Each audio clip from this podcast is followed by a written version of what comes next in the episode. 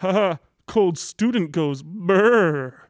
That's a little winter meme from your friendly intro guy here at the Asterisk. Throw some marshmallows into your cocoa and prepare to get cozy. It's time to recline on a faux bear skin by the fire with the warm bodies of your president and VPX.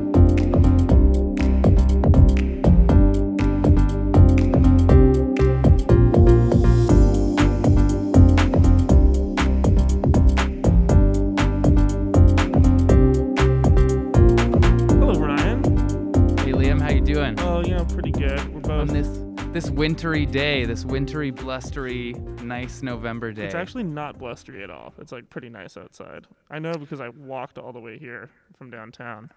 Really woke me up, got the blood flowing.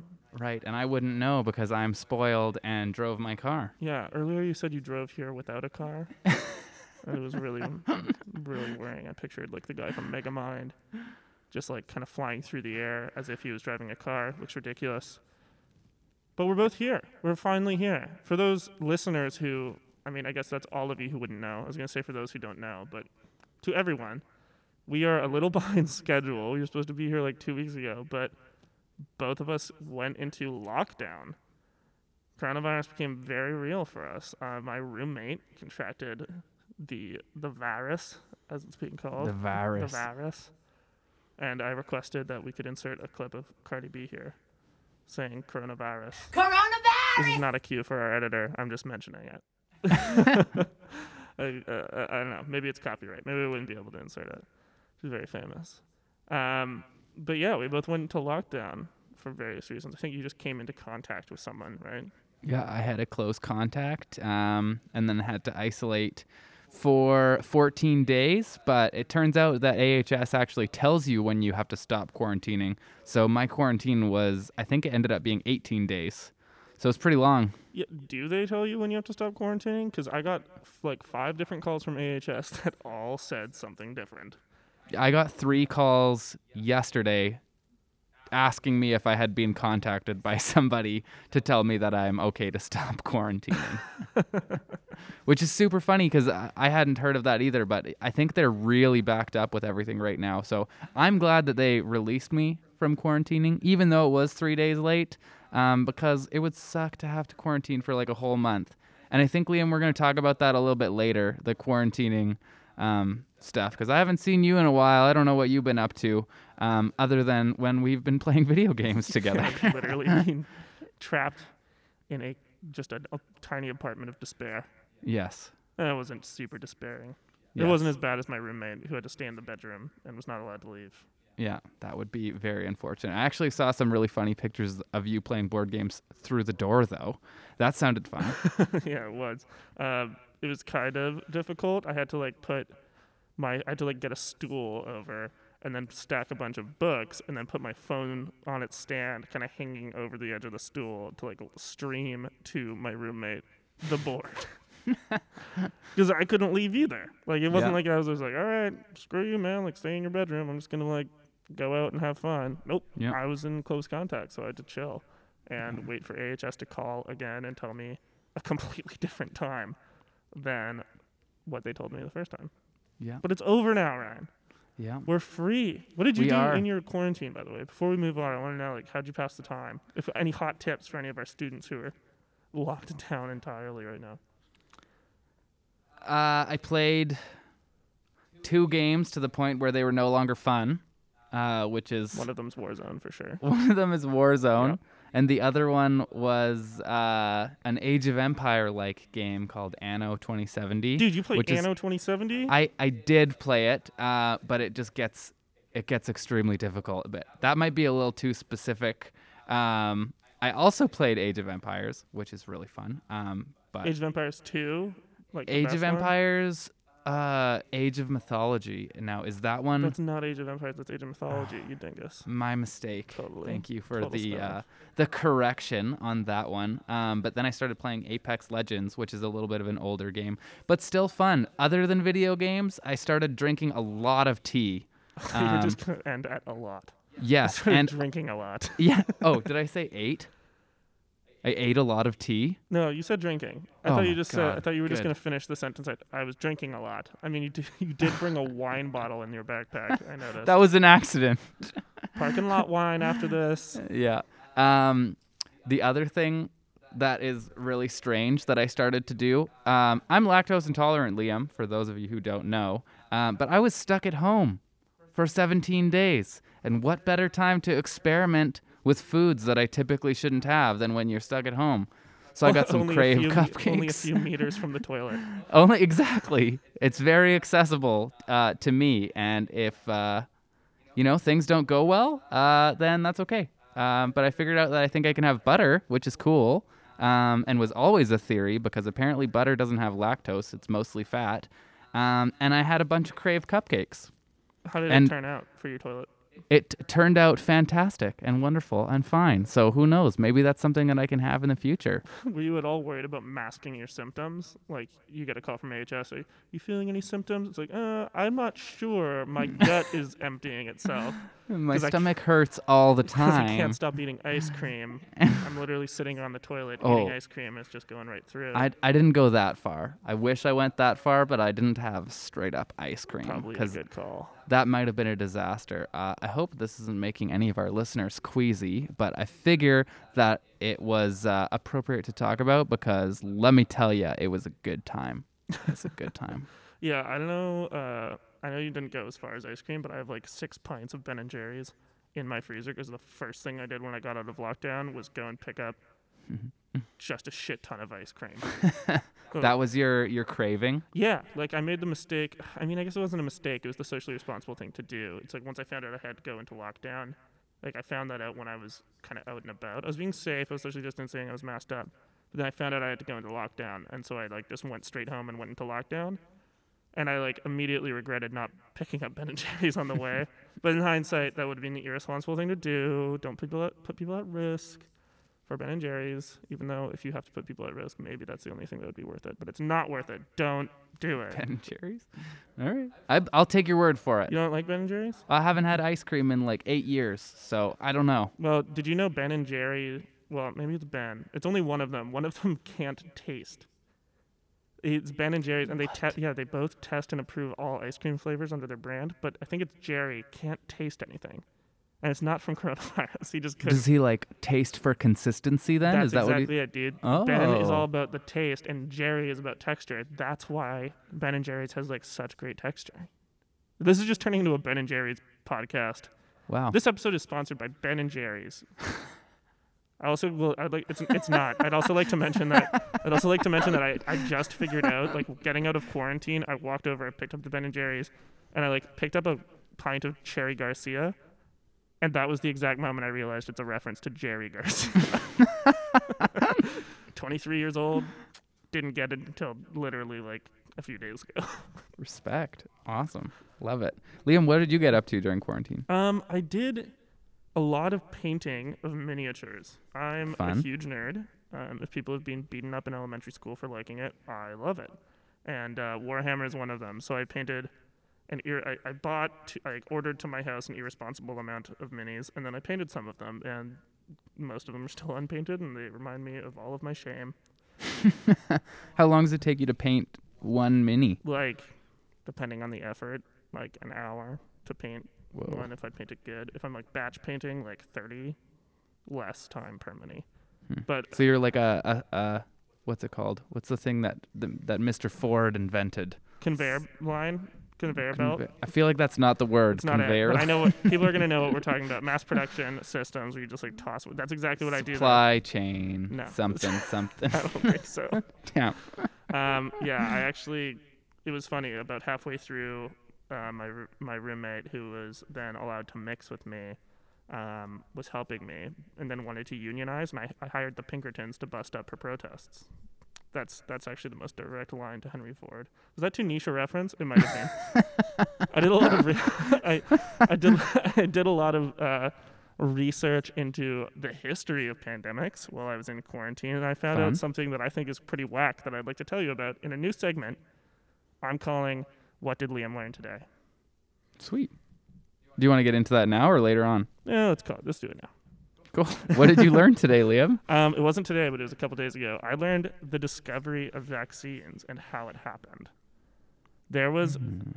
there was a man named Edward Jenner, no relation to Chris Jenner or the Jenner family That we know of. that we know of, unless they're somehow related to this dude who was like a hundred, like 1837 or something. Oh, wow. Um, this guy, growing up, when he was like 13, he hung around a lot of milkmaids for some reason. Don't ask me why. It's not in the record. um, I guess he just liked just liked the rhythmic. Just wa- it was hypnotizing to him. I guess the pulling of the teat. I'm allowed to say that? It's a cow teat. It's all right. Um, It's accurate. and he noticed that when smallpox like spread through his town, everyone got it except for the milkmaids. None of the milkmaids got it. There's something about Holland teats that made you immune to smallpox.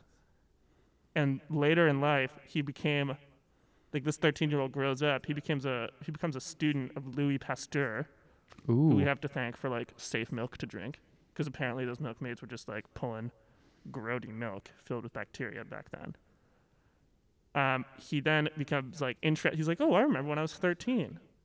Old Jenny the milkmaid was immune to smallpox for some reason. Apparently, that was just like the safest profession you could do back then, other than getting like kicked in the friggin' head by a, a bull or something. I guess you wouldn't milk a bull; that'd be gross. Mhm. You were raising your eyebrows at that, and I Mhm. feel uncomfortable. um, Edward Jenner was his name, as uh, I think I already said that. Anyway, he got curious and he was like, when I was 13, what was that all about?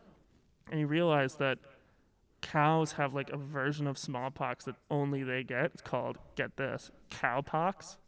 Creative. And his first idea was like, he was just like, I know what I'm going to do. I'm going to walk out into the field and find a cow that is afflicted with sores all over its body. I'm going to scrape off the scabs. I'm going to put it into a little bit of, of uh, a drink, and I'm going to feed it to a child. and that child then was introduced to smallpox intentionally. but cowpox. No, smallpox. Like he drank the, like he got, he just like essentially like put in the cowpox scabs into his body, and he got Nice. sick for a little bit, and then he was fine after. And then later, Jenner walked along, and was like, "Here, kid, now have some smallpox," which seems like a risky move, but the kid didn't get it, and so Edward Jenner discovered vaccination By drinking scabs. by making a kid drink scabs. So is that what they did then in the original in the olden days of vaccination? Was they just fed people glasses of cow scab? I'm actually looking at the article. Apparently, it was pus, which is oh even god, grosser. that's so much worse. yeah. Just take a nice little pustule to the mouth. But that was it. Um, he just like thought that exp- he had this theory that exposure to a mild disease like cowpox would protect protect people from far deadlier diseases. I don't think he knew what was going on with like antibodies and all of that. I don't think we knew about the whole immune system's inner workings at that time. But he just Mhm. thought like, hey, if you get a little sick, maybe it'll stop you from getting very sick down the line. Mhm. Now this theory has its issues because like you could just go around being like, "Hey, I'm gonna give you the common cold," and then you'll never get cholera. Like I don't think that's how it works. Um, but yeah, that's how we discovered vaccines through this Wild. dude making a kid, James Phipps, drink pus. Wow. Take one for one for the team, James. I wonder if he had to get the kid to agree to it, or if it was more just like, "Hey, I'm your, I'm older than you. Drink this." Was- I wonder if it was a bully situation. It was 1796. I'm gonna bet that he didn't have to ask for much consent. He probably just like snuck it into the kid's milk one morning. He was like, "Here you go, man. Ooh, especially thick milk today." Oh, gross. Yeah, super, Disgusting. super gross. But hey, now you're immune to smallpox. And that's pretty much all I got for the pus vaccine. I hope everyone's enjoyed. What did Liam learn the other day? Liam, you know another fun kind of topical thing that I've been thinking about lately is uh, Thanksgiving. Really? weeks weeks after the fact. Oh, Why weeks after the about it? fact. You know what sparked it was uh, our friends in the United States.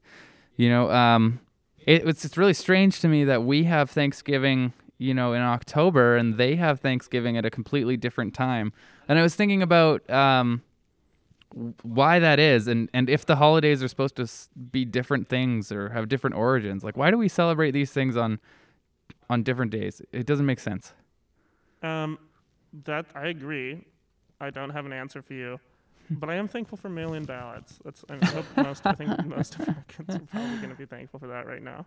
You know what? That was that was kind of I think what really was the the start of the change was that what do they call it? Like the the Thanksgiving election or the Thanksgiving tradition of voting in the United States, which also is strange to me. Um, but one of the one of the things about Thanksgiving that that I never knew, or kind of I, th- I guess thought I never knew, was why. Like, why do we have Thanksgiving? Most of our other holidays are kind of religious based holidays, but Thanksgiving to me was always kind of explained as just like a yeah, we're we're happy for food, and this is this is like a holiday that's just for you to love your family, and that's all. And I didn't understand if it had. Uh, you know, a reason behind it or like what the historical kind of context behind Thanksgiving was. And I don't I can't even figure out honestly if it is religious or not. It seems to be more religious based in the United States. Um, but in Canada it seems kind of it's just I'll interject. Having grown up religious, it's more so that religion just takes over any holiday. oh. They're just able to tie anything back to God. You know, like it was like Happy Labor Day. Thank God gave us unions. Oh. I don't know. I can't really attest to all of that, but like Thanksgiving actually has um, a long, like long, long-standing ties to like general Thanksgiving uh, celebrations and like festivals of thanks. They were Mm. called in more like medieval times, I think. Largely associated with the harvest. You know, we are all familiar with the corn- cornucopia. You know, that Oh, weird yeah. little horn-looking thing that has fruit and goodies just spilling out of it. I find them; they make me un- weirdly uncomfortable. Yeah, Anytime unless you're in the Hunger Games, in which case it's filled with deadly weapons. Yeah, that's honestly, I think that's the root of why I find them uncomfortable. is that like at the beginning? I was also side tangent. I was pretty pissed off when in like the Hunger Games movie, it's this weird geometric modern art sculpture looking thing. Like I 100% pictured like a wicker cornucopia when I was reading that book, and I was totally pissed when it was like some modern art exhibit filled with guns. I guess it's like bows and knives. Pretty brutal. That. Anyway, it's usually associated with the harvest. So do you know Frobisher Bay? You know where that is? No idea. Okay, it's a place in Canada. It might have been renamed. I think Frobisher Bay was the former name of like Iqaluit. Um, you know, someone's gonna fact check me on that. But Frobisher Bay is named after a dude, I think, named Martin Frobisher. Um, in any case, this dude arrived from England and arrived in Newfoundland in 1578. He wanted to give thanks for his safe arrival to the New World, and that, you know, started Thanksgiving in Canada which which was like a full 43 years before the Pilgrims landed in Plymouth in America, and then they celebrated their Thanksgiving. Um, you know, famous. You know the story, do you, of the American Thanksgiving? No, I don't. So the Do you want to give us a very brief synopsis? yeah, the Puritans in England were just like, oh my God, we hate it here. Everyone's so sinful. Like, I can't believe the priests drink, even though they're allowed to drink. Um, they were essentially like, they were like the far right of their time. um, and they actually got in some pretty big scuffs with the king. The king kicked them the hell out of England because he liked to party. I mean, he was a you know God fearing Christian and all that in name, um, but he wasn't like most people at that time were like you know they went to church, they revered God, but they weren't Puritans. They weren't like oh no joy, pretty much can be had. Um, we should make our lives like really really hard to make us closer to God. So the Puritans get kicked the hell out of England. They jump on a ship called the Mayflower. They f- make their way across uh, across the Atlantic. Bunch of them die in the process. The ones that live make it to Plymouth, Massachusetts, and uh, start to starve there instead of on a ship. And the Native Americans came along, and they showed them how to farm, showed them how to like grow maize, um, and kind of to hunt the the animals of the New World. That backfired pretty pretty fast. Um, and there was like probably like a 30 second period where they all got along, and the pilgrims were like super stoked um, that they were able to survive. So they started celebrating this Thanksgiving. That they were like, thank God we made it to the New World. We're not starving. So they did Thanksgiving. Crazy. Yeah, and so different origin stories. different, you know, same, same, but different, but same still same. theme. Yeah. Yeah. Same theme. They're just stoked that they made it to the new world, which like I'd be pretty stoked if they made it to the new world. Scurvy was a thing. Falling off the ship in a storm was a thing. S- honestly, screw boats. I did like a. We both have VR headsets. That's a recent development, and I like one of the first things I did was like take virtual tours of stuff. And there's like you can do like a virtual tour of the Mayflower. Shit is small. Like, that boat is dingy. Not a cruise ship at all, Ryan. There's no. There's not even a swimming pool or a buffet. Have you seen um, the pictures of the Titanic compared to modern cruise ships? Hilarious. Yeah. Uh, it- also a dinghy. I wonder how the Mayflower compares to the Titanic. Probably another layer of hilarious. Yeah. Oh, you meant like hilarious in size. I was thinking like hilarious difference in opulence. Like I Titanic's smaller, but I'd rather be on the Titanic than like any Princess cruise line, and not just because they're plague ships right. I hadn't thought about it in that way, but yeah, hey, maybe we got to bring back the opulence of the Titanic in our cruise ships and not eh. just have them as, you know, a budget holiday. Well, I would say. yeah, I'd say that, but you know, let's keep in mind the opulence of the Titanic was fueled by mm, the whole aristocracy kind of thing. You know, Yeah. I don't think the the serfs down in third class were en- were enjoying the grand staircase and Maybe the not. upper decks.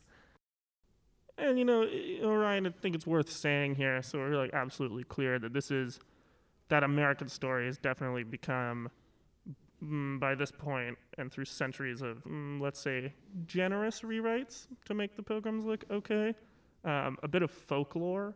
Uh, it's not necessarily factual, and it probably makes everyone sound like they were better chums than they might have actually been. We're not historians here. I'm not here saying that that's the way it went down, but that's you know the legend. That's Definitely. the popular legend in America of how Thanksgiving came about. But the reason it's in November, to get to the root of the problem, is the fact that they arrived in November at Plymouth, whereas, you know, this guy, Martin Frobisher, came to Newfoundland in October of 1578. The next thing we want to talk about is uh, learning in the plague times, Liam. Um, and I'm pretty excited about this because we have heard from a lot of students about learning in the plague times. And you know what? Actually, we've heard from a lot of instructors too. And we see there being a lot of issues on both sides, which is super, you know, interesting. Yeah, and I know we spoke about it a little bit in one of the former episodes, but I think we can well expand on it after this beautiful musical interlude. Hit it!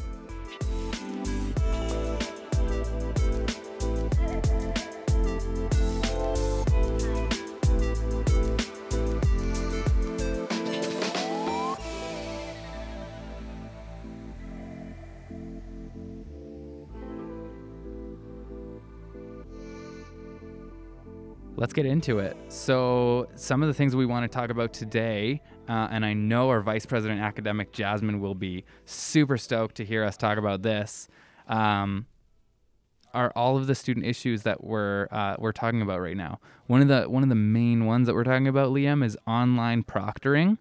Um, so, like your lockdown browser, your instructor watching you on camera while you're writing an exam, and the privacy concerns. Oh, you mean the lockdown browser that I used in a coffee shop and it like really slowed my computer down and it detected people moving in the back and freaked out a little bit? Exactly that Yeah, one. you know what? So great. I The really exact- appreciated using that. Yeah. Made my life a pain in the ass. The exact program that we have heard people accuse of being racist. Um, if you have a darker skin tone, apparently it flags you more often, which is super not cool. Um, and lots and lots of students have had problems with it, and profs have had problems with it. Um, and I think To be clear, I don't think the I don't think the use of proctoring software is inherently racist. The we want to be clear to our listeners. The proctoring software itself is racist. yeah, It is just the software itself has chosen to discriminate against people. yeah, That's some racist. And rare that I've heard of programming just be racist inherently, but it's true. yeah. It almost seems like a, a bit out of a TV show. Yeah, It does. Randy the racist robot. Exactly. And yeah, and we see we notice that like I said, they get flagged more often uh, for having um, inappropriate or suspicious behavior. That is horrible. It is absolutely horrible. So what are we doing about that? Um, well, we've had a few meetings with our institution, SAIT, and the higher ups there, um, and we've presented these these uh, issues to them. And you know they're they're actually thinking hard about it. And we've we've seen a lot of other institutions do really similar things. Liam i know you're the vp external. Could you tell us a little bit about what those external schools have been doing? Yeah, so I was speaking to this first kind of came to my attention. Uh, as a student. I had kind of accepted that, oh, you know, this sucks, but it's kind of an invasion of my privacy. It made me feel a little uncomfortable, but oh, I guess that's the cost of doing business online. Um, and then I was at a student roundtable with other student leaders, and someone from uh, MRU let me know that that they just don't have proctoring software, and someone from the U of C chimed in and said like, "Oh yeah, neither do we. We uh, they talked about it at the beginning, but we advocated against it and laid out all the reasons why it shouldn't be used, and it's kind of an invasion of students' privacy. And uh, the school just said, "Okay, we're not going to do it. We're no no proctoring software. You know, take home exams, maybe uh, in some courses no final." Um, you know, kind of cutting the students some slack because they're equal victims Mhm. in this in this pandemic. Um, and two things went through my mind. One, shit, we should have, we probably should have advocated for that. I just didn't think it was an issue. And we started hearing issues like student feedback, and that's when it kind of came onto our re- radar. Um, and so I was sure to pass on um, the information that MRU provided. I asked them for their kind of document outlining all the reasons that they used, and uh, was happy to pass it on to our vice president academic, who has now presented that information to SAIT in turn. Um, I think it's all entirely valid information as well. Uh, I think the the best rephrase of the problems with this software came from a colleague of ours uh, who said who heard about this and just rephrased it. He was like, "Here's the headline: Middle-aged male professor threatens to fail young female students unless shown panoramic view of their bedroom." It's not a good look. It's not a good look for anyone. and it's so funny because that is in some cases absolutely exactly what is happening It is. it's like, sorry, you have to show me your bedroom, yeah or uh, you you fail this midterm. I'm Yeah. that is insane. most most students do not have money and don't have enough money to have an apartment that has a spare office. Yeah. So where do you do your learning? Well, Well, well- you do it in the kitchen or your bedroom. Yeah, and like, well, it's in people who are living at home. You can't do it in the kitchen Oh, because then you're having your instructor looking into the home life of a bunch of people who'd never even signed up to this school, Yeah. and that's just an invasion of their privacy. Are they going to be caught doing something wrong? Probably not. But let's say you're living in a in a home with a bunch of roommates. And you're, you're having to do your test in the living room, and for some reason your roommates are a bunch of shitheads, and they won't stop smoking their bong for your midterm. but your professor sees that in the background, and all of a sudden you're maybe subject to the prejudice that the professor might have against weed for whatever reason. Now, Yep. that is a hypothetical situation, but the fact of the matter is, nothing that happens in that home is relevant to our instruction here at SAIT, especially not when we're paying more for it. Yeah.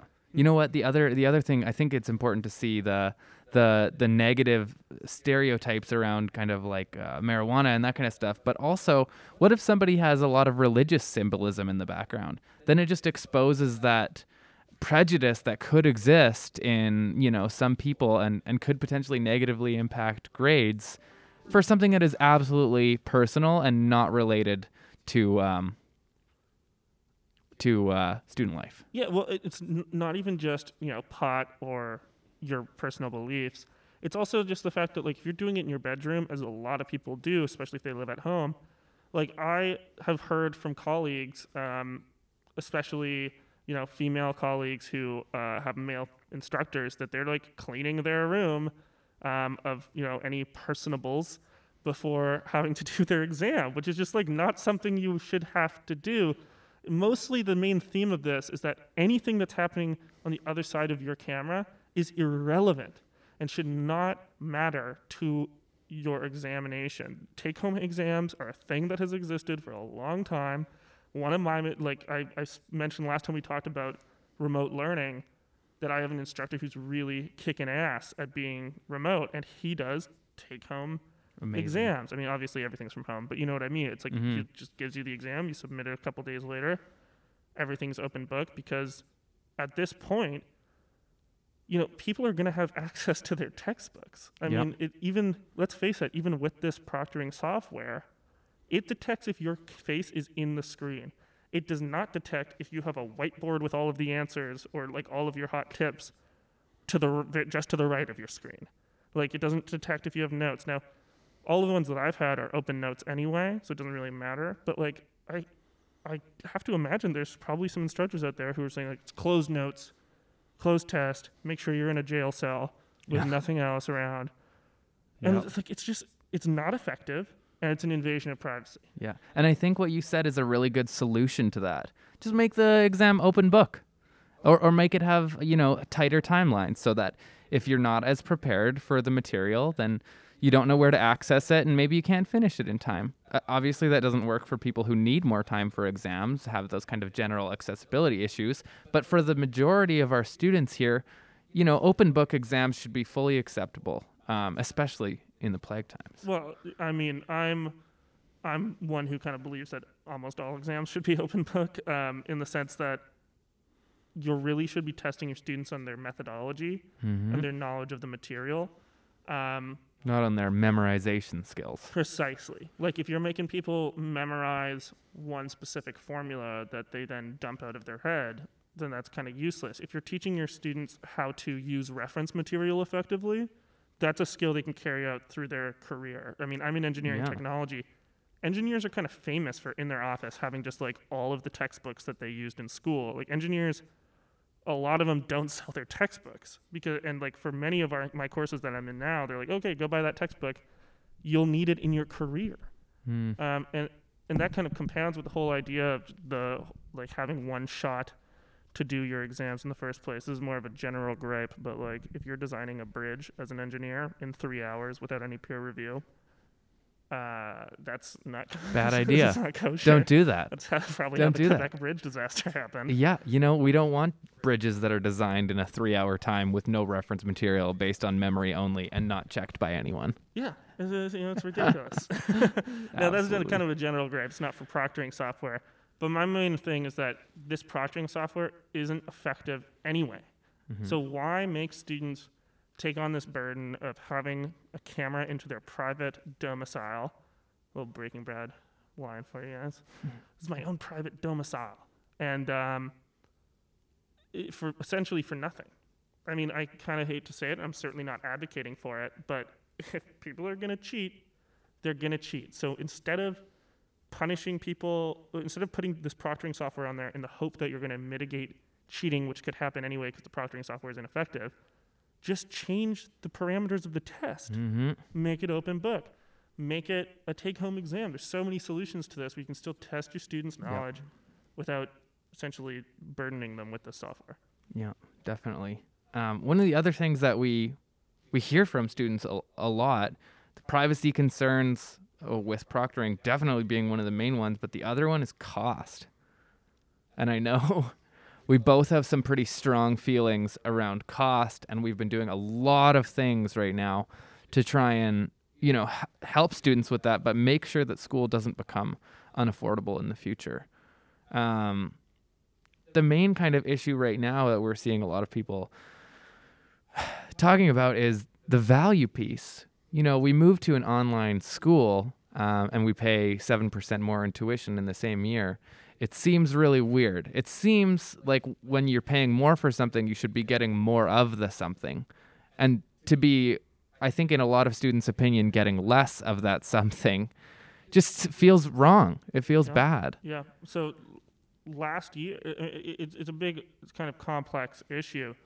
Um, we've been told by institutions, kind of across the board, student associations being told by their institutions that offering classes online is actually more expensive for them, um, which may be true given the additional cleaning staff, all of the procedures they have to follow, the administrative burden uh, of keeping up to date with those procedures.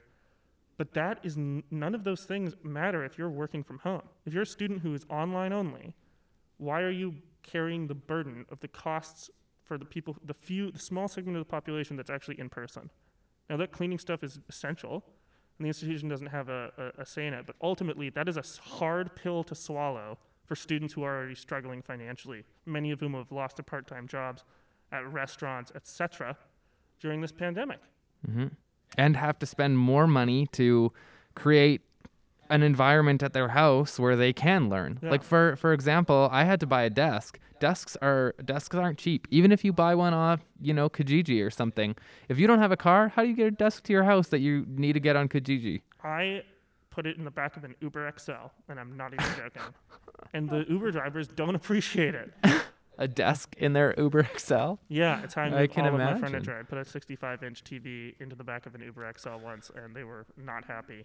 Um, the other, th- like, like, okay, let's say here at Sa- here at SAIT, w- last year we, as the, or the board of directors of SAITSA, approved two fees. There's a technology and a support fee. Are those fees that were supposed to go towards updating technology on campus and to student support services, are they being utilized this year? And are students paying those fees this year? They are paying the fees. Are they using the new technology that it was going to be invested into on campus? Uh, yeah, it's a it's a question that I think really we don't have we don't have an answer to yet. We don't have that answer. I'm not Mhm. here saying like no, they aren't. I genuinely want to know that answer. hmm Um, but I think even if the students who are on campus are using it, the large segment of the population isn't. And Mhm. it's a, no matter how you cut it, it's a very tough pill to swallow for students. hmm Definitely is. Um, the other the other part of this kind of issue and the the counter argument that we hear a lot is, you know, well, if school is unaffordably expensive, then the laws of supply and demand will indicate that less students will start coming to school. Well, that that only works if if if school isn't a need, you know, if school is just a, a thing that you can do to get yourself ahead. But we're seeing that um, you know, school is a, a essential, especially when you're competing against a population where I think it's something like 50, 60% of the population is educated um, with a diploma, a degree, a professional certificate, anything like that. How can you compete when you don't have something like that? It is becoming more and more of a need every day, especially too. Um, and my last kind of point to this as society and technology and the way we do things becomes even more and more complex. You need an education to be able to understand it. It's not, you know, your dad's old car anymore that doesn't run off electronics and everything you can just kind of figure out. It's, you know, increasingly complicated. Yeah, and it, I mean, a high school GED is essentially worthless. And that's not in the sense that you shouldn't graduate high school. It's in the sense that if you graduate high school, the universe essentially, the, our society currently goes, great, now what are you going to do? What else are you going to learn? Um, and the idea that our public system, I think that I think our the fact that we have a public education system already recognizes the fact that we want an educated populace, and the necessity of having everyone kind of at a same baseline. If that goalpost has been shifted, there's an asso- and the fact that that goal that shifted goalpost has an associated and massive kind of lifelong burden cost is already pretty uh, pretty grotesque. Um, the fact that students are now paying more for what overwhelmingly we hear from them they view as less is an issue. That's an Mhm. issue that needs to be addressed. And I think there's lessons to be learned from these, from learning in the plague times. Um, I know at ASEC, um, the Alberta Students Executive Council, we're developing a committee to kind of advocate for things moving forward, things like hybrid programming. Um, that cost issue right now is still something, and it probably will be for, for a while. It's something that students are, are, are not very happy with. Um, that being said, we're doing what we can at ASEC to uh, kind of advocate on that behalf. We're advocating for a cascading increase in tuition since if it's going to happen, which it is going to happen, I want to be clear. We had an, an MLA one time tell us, oh, you're advocating for more tuition. That's not the case. The government is raising, the government is allowing institutions to raise tuition, and they are. We're advocating for them to raise it less. Um, but this problem is going to persist for a while. Mhm. And actually, at SAIT too, we have on academic council this year, um, SAIT and instructors and deans and all the important people here at SAIT have created a committee in order to assess whether school is affordable, what affordable means, what affordable means for different groups of people, and all that kind of stuff. Um, again, though, this is a huge conversation. I'm glad we had to to speak. We had the opportunity to speak a little bit about it today. Um, I think we're running out of time, though, Liam. Yeah, I can hear the I can hear the transition music coming actually. Oh no, oh no, it's getting louder. Uh, Uh, Ah,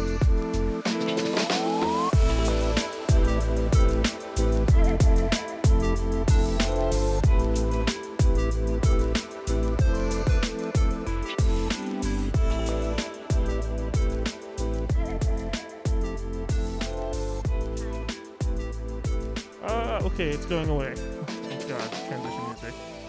Sometimes it just comes in here. It's just, you know, we can't talk. I feel myself not being able to breathe. That magical transition music gets me every time. Mhm, Maybe that's what the elves. maybe that's what the technology fee is used for. Damn that ghost of. Oh no, I don't have a ghost name for him today. That's his name. The ghost of me for forgetting to get him a ghost name. Uh, all right, let's jump into our headlines section here. Liam, what did you find for fun, funny headlines over this week? You know, that's what really primes people for laughter is telling them they're about to f- hear something funny. You're a great comedian, Ryan. I've got a few hot little tamales for you this week. Belgian racing pigeon sold for $1.89 million. Wow. Now, I have pigeons on my apartment balcony. I would pay someone $1.8 million to kill all pigeons. Can you go on your balcony, or have they taken over your balcony? I I gratuitously purchased a power washer in my tiny apartment and then shot all of the pigeon shit off of my balcony mm, because it was like a thick layer. And I warned people for like 10 floors below me. I was like, don't go on your balcony between these hours. And so now I can go on my balcony. The balcony's below me. I wouldn't recommend going on. Not if it's raining. Pigeon poo. Yeah, wet pigeon poo slurry. Um, in other news, two kayakers were almost swallowed by a whale. Oh my god. I already have thalassophobia. That's fear of the deep ocean, by the way, for our listeners. Does this make it worse? It does. It seems like it would. I grew up on the coast, and you'd think that would make me more comfortable with it. Uh, nope. It made me respect it. Did you ever have a close experience with a whale? Yeah, I actually Really? yeah. So I learned to sail at a young age. Um, well, not that young. It was like a preteen through early teens, and we would sail these little dinghies. Um, and then we kind of moved up to something called a laser, which is kind of a racing skiff.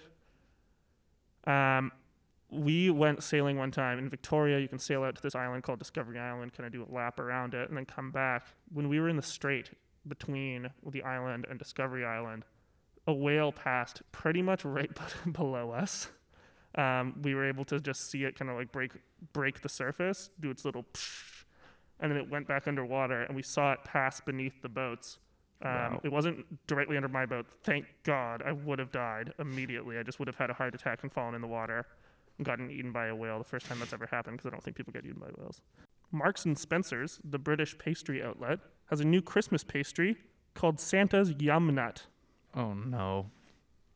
Is it is Mm. it is it intentionally dirty? Nope. Yum it's nut. nutty. Is it a donut? It's a donut. Who wants a bite of Santa's Yum Nut? Says their says their Twitter. Our Yum Yum donut hybrids have become given a Christmassy makeover, and now apparently we're calling them Santa's Yum. Nut. Santa's yum nut. Who wants a bite of Santa's yummy nut? Whoever's working on the marketing for this uh, bakery either needs a raise because they got in the news or a demotion because they couldn't put yum nut as maybe not so child friendly. Definitely a raise. I'm on the raise side of that. I mean, we saw how popular like brands going on Twitter and sassing each other has become. Like everyone loves the Wendy's Twitter because they Yep. just go around talking shit to all the other brands. um, until now, it's become kind of a saturated market, and so like anytime a, a t- brand on Twitter like tries to be like relatable, I hate it, and I try never to buy it. Unfortunately, the Baconator has me by the balls, and I will Mm. never stop eating A Wendy's. delicious burger. So good. Mm. I once ate two double baconators in one sitting, and uh, it was worse than having the almost Benz. You know what? Maybe I could have one of those with cheese on it and I'd be fine. Actually, quarantine's over. I'll have to I'll have to think about that one. Yeah, maybe we'll go to Wendy's after after Yeah. this and, and test your theory. We'll have Yeah. to call ahead and make sure they have a plumber on site. Yeah, let's do it. Naked Florida man chases people and cops around Chick Fil A parking lot, telling them they're gay for looking at his penis. a, a, classic nice circle argument, right? like, oh, I'm naked. Stop looking at my penis.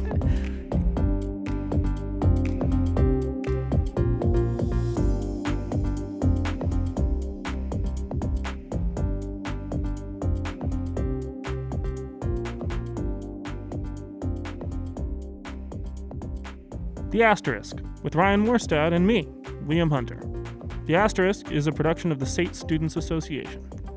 You can rate and review the show on Spotify and Apple Podcasts. If you do, it might appear in future episodes. Got a question or feedback for us? Shoot us a message through saitsa.com slash podcast. Your question might be included on a future episode as well. If you haven't already, subscribe to The Asterisk on Apple Podcasts, Spotify, or any fine podcast monger of your choice. Thanks to SAIT's Legacy 88 committee for the gear to produce this episode. This podcast is supported by you, so thank you for listening. This is Liam, signing off.